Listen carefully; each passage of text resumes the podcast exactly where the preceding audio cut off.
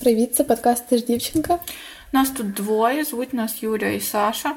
Ми не експертки з фемінізму, але феміністки, які втомилися чути, що цей рух – рух злих, некрасивих чоловіконенависниць. Ми робимо це для того, аби разом з вами на прикладі реальних подій, реальних історій та реальних людей зрозуміти, що ж таке фемінізм і для чого він нам потрібен. Цей подкаст не має на меті когось образити чи змусити ненавидіти, якраз навпаки.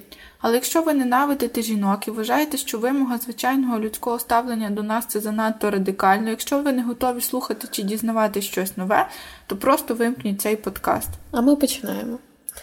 Не знаю, що це тільки в мене так, але коли ми вирішили взятися за ці подкасти, сталася купа ситуацій, які доводили, що все це дуже потрібно. Не думаю, що це якийсь символізм, але... Все одно, може, просто більше помічаєш такі речі, коли берешся... Зосереджуєшся на так, них так. якось. Якраз в тему вийшло відео з Синтією Ніксон.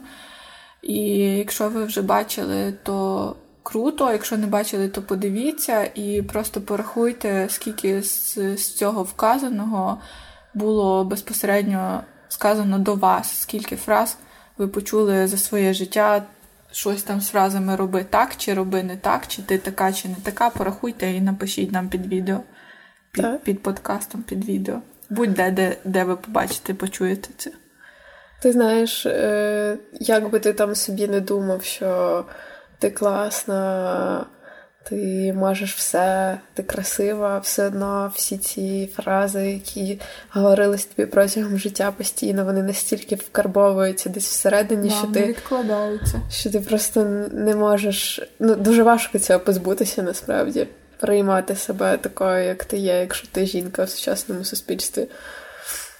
Я пам'ятаю, якось мені так зрезонувало це відео, я згадала свій випускний вечір. В мене тоді було просто звичайне чорне плаття і випрямлене волосся. Майже в кого, ні в кого не було випрямленого волосся. І потім мені сказала знайома: «Ой, ти знаєш, я бачила твої фото, а що це в тебе була така проста зачіска?» А коли мій тато прийшов на випускний, це типу, я маю розповідати своєму психотерапевту, але ок. Тато... Це ж безкоштовно, можу порозказувати. Тато подивився на мене і сказав,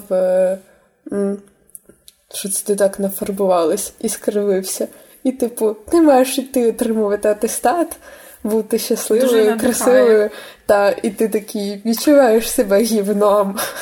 Так, да, ну це, це, типу, знаєте, це як і фемінізм, і, і більше про якесь, типу, ну дійсно, як ми кажемо на початку, просто людське ставлення. Людське ставлення. Ніхто не хоче чути якісь, типу, неприятні речі в особливо важливі моменти. Типу, це, ну, це не ок у будь-якому випадку. Та навіть, якщо ти просто в піжамі, і да. тобі ніхто не має права сказати, ой, щось ти сьогодні не очень. Да. Ну, кому це приємно? Просто перш ніж, якщо ви таке кажете до когось, ребята, просто скажіть це спочатку до себе, типу, вам би було прикольно це чути, ну, мені ні. Тому, да, ми спочатку говоримо, а потім думаємо, але деколи можна постаратись спробувати навпаки зробити. Так, так. Я от не знаю, типу, в мене, ну, насправді, мен, я думаю, я скажу за себе, що я не одразу була така суперрозумна і така, типу, роблю як хочу, думаю, в Саші теж воно прийшло не, не одразу, але, типу, зараз я просто розумію, що я живу як хочу, і коли мені це кажуть, як, типу, знаєте, як, ой, та ти живеш як хочеш, типу, я це розцінюю як комплімент, розумієте, бо це не один день, не, не, од, не одна година пішло на те, щоб змусити себе таки жити, як ти хочеш. От, наприклад, я купу років хотіла дреди, я, я реально, я не знаю, в якомусь там ще дві тисячі третьому, мабуть, році зберегла собі картиночку дівчинку з фіолетовими дредами, і я просто, ну, типу, я, ну, я ніколи не думала, що я собі дозволю це зробити, тому що, ну, блін, а що батьки скажуть, а що хтось там скаже, а як мене на роботу візьмуть, а як, типа, як на мене будуть дивитися, і, і для мене це було, типа, ну, це виклик, розумієте, це, це типа, виклик, просто... забити на те, що хтось там думає, що скаже, якщо ти цього хочеш, ти це робиш. І все. І я не знаю, скільки там вже більше чотири роки тому я зробила перші дреди. І не знаю, чи був в мене етап в житті, коли я почувала себе класнішою. От Фібі підтакує мені. Е, якоюсь гарнішою, прикольнішою. Я кожен день відображення в дзеркалі мене радувало. Зараз я вже обрізала дреди, тому що вони мені набридли. Я вже змінила різних три пари дредів. Я попробувала те, що я хотіла. Зараз в мене фіолетове волосся, і, і я теж вважаю, що типу, це прикольно. Але буквально недавно я йшла додому, знаєте, зараз вже ж пора, коли всі ходять в шапках, і я вже не відчувала цього, що на мене хтось витріщається. А недавно я йшла додому, і це потепліло, вже якась така весна, я зняла шапку і думаю, блін, що ж так люди, що ж так дивляться, що ж так витріщаються. І потім до мене доходить, що це, типу, все, не дреди, але, типу, фіолетове волосся, і для Франківська навіть це, знаєте, занадто, занадто. От Фібі теж не розуміє цих всяких стереотипів. Коротше, якщо хочете фіолетове волосся, зелене волосся, дреди, лис, лиса голова, це все варто спробувати, тому що це дуже круто почуватися так, як ти хочеш, бути такою, як ти хочеш. І кожен день радіти своєму відображенню в дзеркалі. Насправді такі речі не обов'язково мають бути чимось за рамками, щоб люди дозволяли собі висловлювати свою да, думку да. про це. Там, да. Не знаю, моєму колишньому хлопцю е- здавалося, що мені не личить червона помада, хоча я почувалася в червоній помаді просто фантастично. Але я була підлітком і комплексувала, що, ну, напевно, мені справді не личить червона помада. Ну, це, ви розумієте, це ж дрібниці, але ці дрібниці формують наше якесь уявлення про себе, на, ну, наш якийсь настрій на кожен день. І як воно, коли ти там не хочеш виглядати так? Коли ти, наприклад, хочеш сперти пачку чіпсів на ніч, але, типу, тобі кажуть, не можна. Ні, це, звісно, не можна, і це галімо їсти чіпси, не робіть цього. Але, але насправді, якщо вам дуже хочеться, і у вас гавняний настрій, і у вас місячні, місячні теж можна казати це слово. Це теж не так страшно, насправді. То ви можете жерти цю пачку чіпсів і не почуватись якимось лайном, типу, що от там десь в якомусь там інстаграмі кажуть, що ви маєте виглядати не так і їсти там на ніч сільдерей. Ну, або типу, пити соду, щоб чистити та, шлунок. Так, чистити все. То, ну, це, це взагалі окрема тема для подкасту, сода і, і, і ці всі блогери-сироїди, але, типа, ребята, просто почувайте себе добре, робіть так, як вам хочеться, а не як хочеться комусь. Насправді волосся чи, чи це, це просто дрібниці, бо насправді все відросте і можна змінити. Так, насправді, якщо вам подобається селера чи сода, то, будь ласка, але просто не робіть чогось Ні, ну, тільки через те, що... Це не круто. Це... тільки через те, що хтось вирішив, що вам так буде краще. Ви самі знаєте, як вам краще. Так, якщо ви не знаєте, ми з Юлією сидимо у затишній квартирі. Ну, я думаю, затишній, бо вона моя. У затишній квартирі Франківську, на вулиці вечір. Тут ходить моя лиса кішка і кричить, бо їй хочеться уваги, а ми тут подкаст записуємо. Ну. Оці всі звернення, там Фібі, то, Фібі, сьо, це були до, до неї. Так, вона так. Тут теж висловлює свою думку про фемінізм, думаю, ви оціните. Щодо відео з Синтією Ніксон, «Be a Lady, They Said», вона дуже класно резонує з нашою назвою. Назва нашого подкасту «Це ж дівчинка». Але це фраза, яку ми чули в дитинстві, коли робили щось, що не вписувалося в образ правильної дівчинки. Хтось так собі вирішив. І ми б хотіли змінити значення фрази «Ти ж дівчинка», так як колись поступово змінилося значення сексистської фрази «битися як дівчата». Або так, як в серіалі «Друзі», коли батьки Моніки говорили, що вона робить щось в стилі Моніки, і це було чимось поганим. Фібі їй сказала, що давай зробимо так, що в стилі Моніки означатиме, що ти робиш щось класне. Так само ми хочемо, щоб фраза «Ти ж дівчинка» означала, що ви можете усе. І поки я тут п'ю своє вино для хоробрості, починай свою історію, Юль.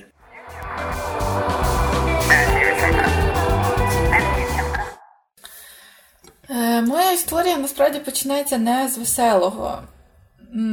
Героїню моєї історії звати Наталя Кобринська. Вона була класною, але померла від тифу. А після того її хату спалили. Думаю, тут побільше є охочих стати феміністками. Ми вирішили розповісти Наталю, про Наталю, тому що вона наша локальна. Як вже Саша сказала, цей подкаст записується в Франківську. І є в цьому символізм, бо вона родом з Белелуї. Це Снятинський район, не область. Район. По-друге, на той час, це сімдесяті-вісімдесяті роки, Наталя була настільки крутою і прогресивною, що навіть зараз не всі жінки можуть дозволити собі такі речі. Наталя Кобринська перед одруженням попередила свого чоловіка, що вона не хоче робити культу з родинних зобов'язань і не хоче заводити дітей, а натомість хоче присвятити себе служінні своєму народові, яке вона вбачала у повсякчасній боротьбі за жіночі права. Як не дивно, чоловік усіляко її підтримував. Вони одружилися, і я тішуся, що Наталя знайшла собі такого класного чоловіка. Саша каже, що мій чоловік теж класний, і щоб я так сказала. І в... хочу розказати про наше прізвище. В мене подвійне прізвище, і в чоловіка так само. Не прізвище, яке читається подвійний, бо моя тьотя не зрозуміла і подумала, що в мене тепер прізвище подвійна. Я, я не подвійна, в мене просто подвійне прізвище. Тобто одне рисочка, друге. Я уточнюю, бо ну, раз людина так подумала, вона дуже сміялася з того, що я подвійна. Я не знаю, що я так розсмішила, але... І мого чоловіка теж подвійне прізвище. Тобто я е, взяла його прізвище, а він взяв моє прізвище. Його прізвище йде першим не через те, що типа, він чоловік, а через те, просто, що воно звучить краще. Я не буду вам казати своє прізвище, бо на що воно вам здалося, як захочете, то знайдете. Це так вас заохочую пошукати про нас, хто ми такі є, бо ми дуже класні. Так от, в нас навіть не поставало якогось такого типу, що там, ой, там, візьми моє прізвище, чи я там хочу взяти твоє прізвище, а він мені там щось забороняв. У нас просто було, ну, якщо ми починаємо разом жити, якщо ми одружуємось, то кожен бере е, якусь відповідальність і, і, і кожен входить в сім'ю іншого. Чому хтось має змінювати, а хтось має, типу, бути... Це, це як, знаєте, це, це вже завідомо, оце, типу, зміна прізвища, як диктує, що ніби чоловік головний. Я, я не проти тих, хто бере прізвище чоловіка, чи хто взагалі... Як, наприклад, я. Чи хто, ну, є класні прізвища, які, ну, і взагалі буває таке, що в жінок якісь там дуже дебільні прізвища, і вони вже ждуть того моменту, коли можна поміняти, типу, або, наприклад, там, не люблять там своїх батьків, або батьки якісь, ну, не дуже хороші люди. Я хотіла сказати інше слово, але хай буде так, не дуже хороші. І, і хочеться змінити це прізвище, хочеться його позбутися. Це, це нормально. І нормально, якщо ви хочете взяти прізвище чоловіка. Але знаєте, коли вам, типу, коли ви не хочете, а вам це насаджують і диктують, типу, я не хотіла. Мене, мені подобалось завжди моє прізвище, і взагалі я не збиралась ніколи виходити заміж, але вийшла заміж двадцять років. Таке. Але в двадцять один, мабуть. Але все одно, типу, я завжди знала, що навіть якщо я вийду заміж, типу, я, ну, я хочу залишити своє прізвище. Я його дуже люблю, воно мені дуже, ну, дуже подобається. Я люблю свого тата за його прізвище. І, ну, я хотіла його залишити. Я завжди знала, що я його залишу. І чесно, типу, хоча мій тато, я не можу його назвати феміністом страшним, дуже прогресивним, але я знаю, що він дуже радів, коли я вирішила залишити частину, щоб частина складалась з нашого прізвища. І, а ще більше він радів, коли мій чоловік теж взяв собі частину нашого прізвища. Я вже, певно, дуже затягнула по часу, але чогось мені захотілося це сказати. Але це так мило. Так от, повернемося до Наталі Кобринської. Де я тут маю розказувати? Ага. В цій історії, насправді, мало веселого, бо хоча в Наталі Кобринської був класний чоловік, він помер, коли їй було всього-навсього двадцять сім років. І, ну, я просто уявляю, як їй було складно. Тобі зараз двадцять сім. Так, мені зараз двадцять сім, і це, ну, це дуже сложно, насправді. Сложно... без чоловіка, особливо, якщо ти його любиш, якщо він такий класний. І після того Наталя трохи вона їздила за кордон, багато читала, подорожувала, познайомилася з цікавими людьми. І тоді вона усвідомила, що суспільний устрій не є чимось споконвічним і непорушним. Знаєте, мабуть, дійсно в подорожах воно якось відкривається по-новому все. І вона тоді зрозуміла, що це буде дуже нелегко змінити, але на прикладі свого чоловіка та й, власне, взагалі всіх людей, оскільки ми смертні і нема чого чекати, то вона взялась за роботу і вже в тисяча вісімсот вісімдесят четвертому році в Станіславові з її ініціативи утворилося Товариство руських жінок. Зараз я процитую частинку тексту з цього документа.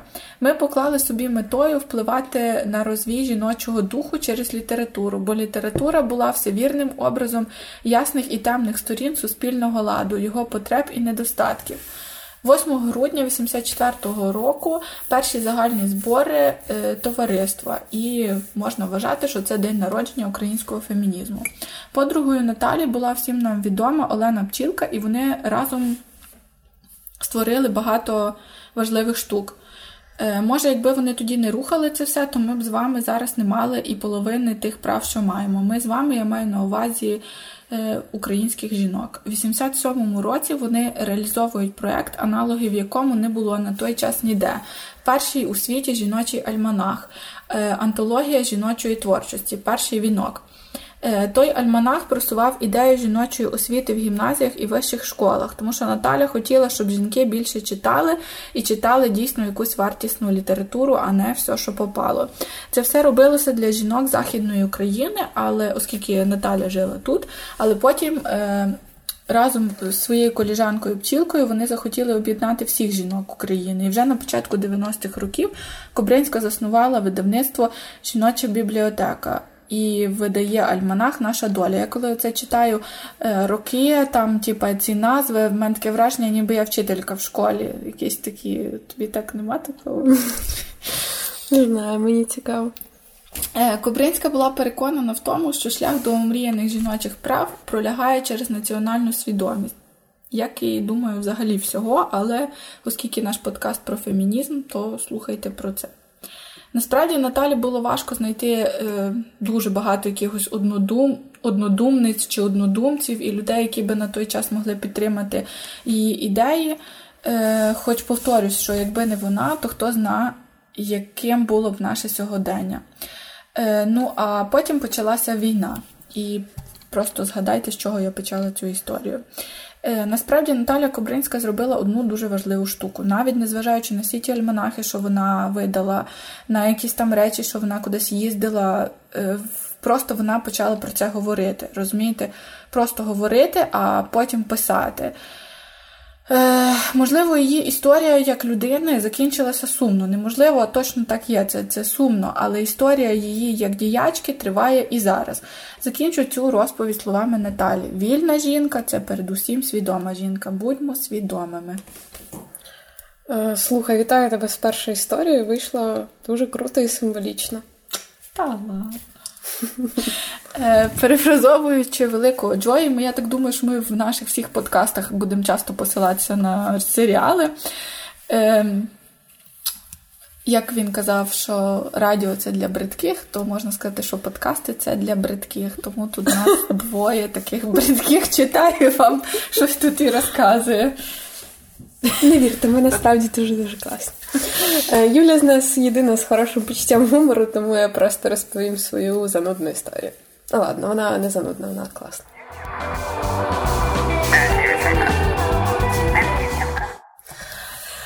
Ця історія насправді стала поштовхом для створення нашого подкасту. Вперше я почула її у My Favorite Murder, це true crime подкаст Керен Кільгерів і Джорджі Хартстарк, комедіанток з Штатів.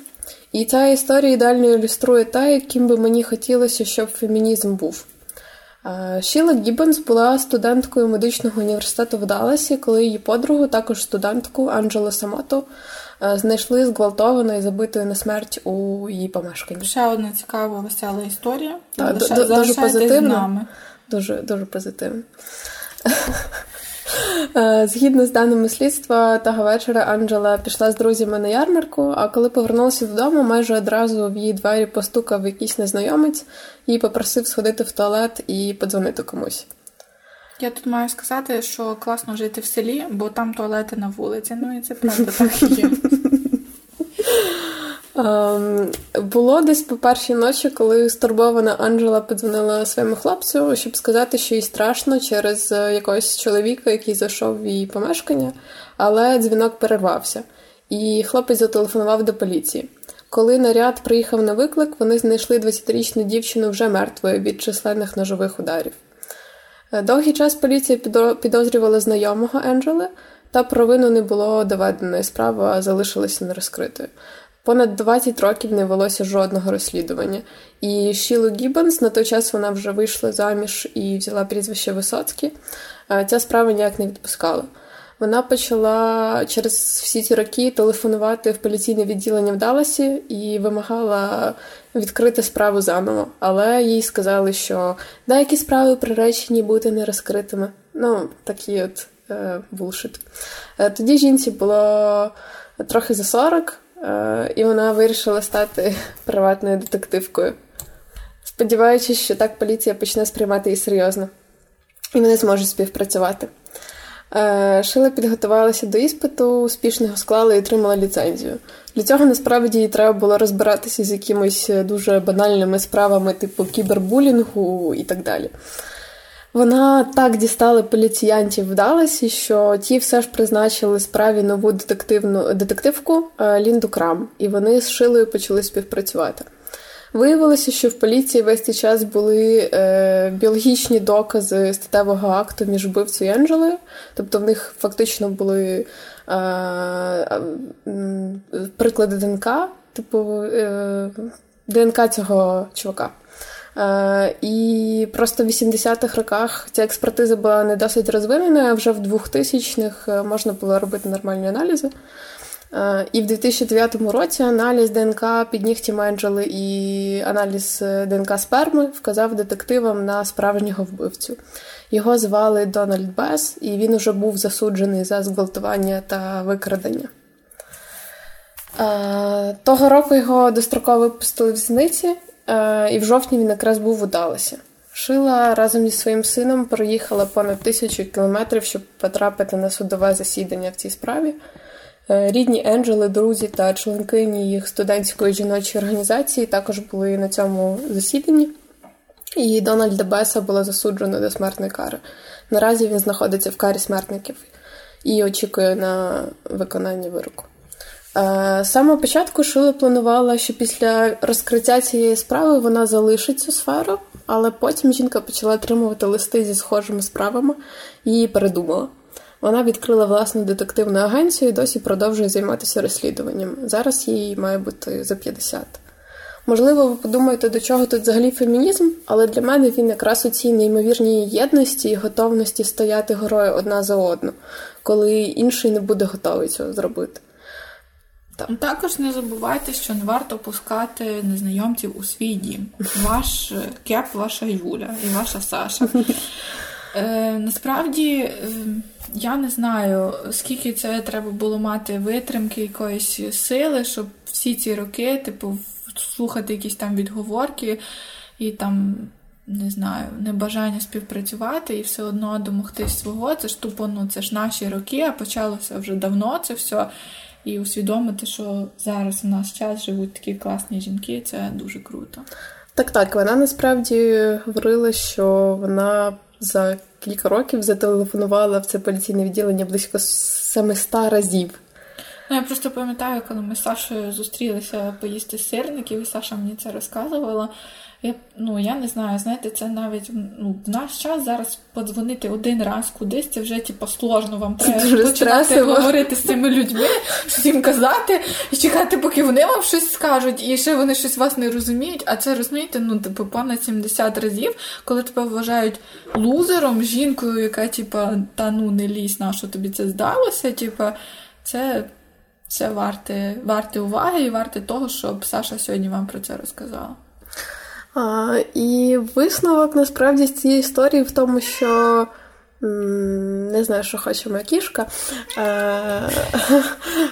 Висновок в цій справі в тому, що ми маємо бути одна за одну, як би там не було. Ну, насправді вже в цій ситуації можна сказати, що ну, вона не врятує подругу, але, розумієте, навіть після смерті варто якось пам'ятати про тих людей і за них, бо вони вже нічого не можуть зробити, а за них продовжити вести цю якусь таку боротьбу. І не знаю, якщо ти ще хочеш щось сказати за це, але я думаю, що варто додати, що класно, якщо ви це все слухаєте і думаєте, що це фігня, то це не фігня. Бо класно, якщо ви ніколи не були об'єктом якоїсь дискримінації, але тупо стверджувати, що цієї дискримінації немає взагалі. Знаєте, люди, які так кажуть, дуже схожі на кота, який засунув кудись свою голову і думає, що його не видно. Сашина кішка такого не робить, але є такі, є такі коти, вона зараз хрумтить корм, але взагалі, типу, ну, це, це, це дійсно, я думаю, що це підходить під такий опис, під таких людей. І про єдність хочу сказати, що насправді жінки, які сміються, скажімо, зі своїх однокласниць, які народили трьох дітей, нічим не краще за тих, хто засуджує небажання жінок заводити сім'ю. Тому що фемінізм – це про рівність, але він також про любов і про право вибору. Жінки, ви можете виходити заміж чи ні, народжувати дітей, чи бути child-free, працювати вчителькою, майстриною манікюру, не знаю, керувати компанією чи йти на військову службу. Ви можете носити сукні, штани, мати довге волосся, коротке, фіолетове, як у Юлі, або заплетене в дреди. Ви маєте право обирати, з якою кількістю партнерів займатися сексом, коли говорити «ні» і самостійно приймати рішення стосовно власного тіла. І кожна з вас варта любові і поваги, незалежно від того, який вибір ви робите. Робіть будь-що, що вам хочеться.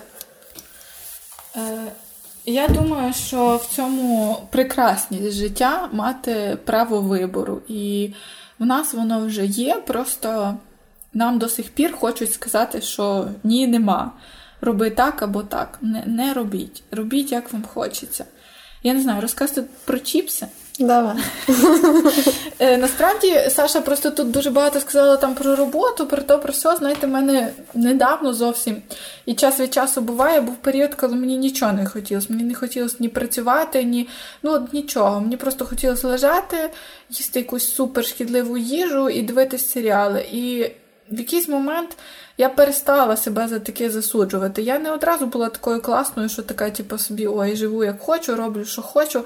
Але от е, зараз я вже розумію, що в цьому прекрасність життя, що я можу так зробити. А потім можу просто встати, зібратися, зробити нову стрижку, вдягнути там свіжу сорочку і піти на роботу. Чи, чи куди захочу.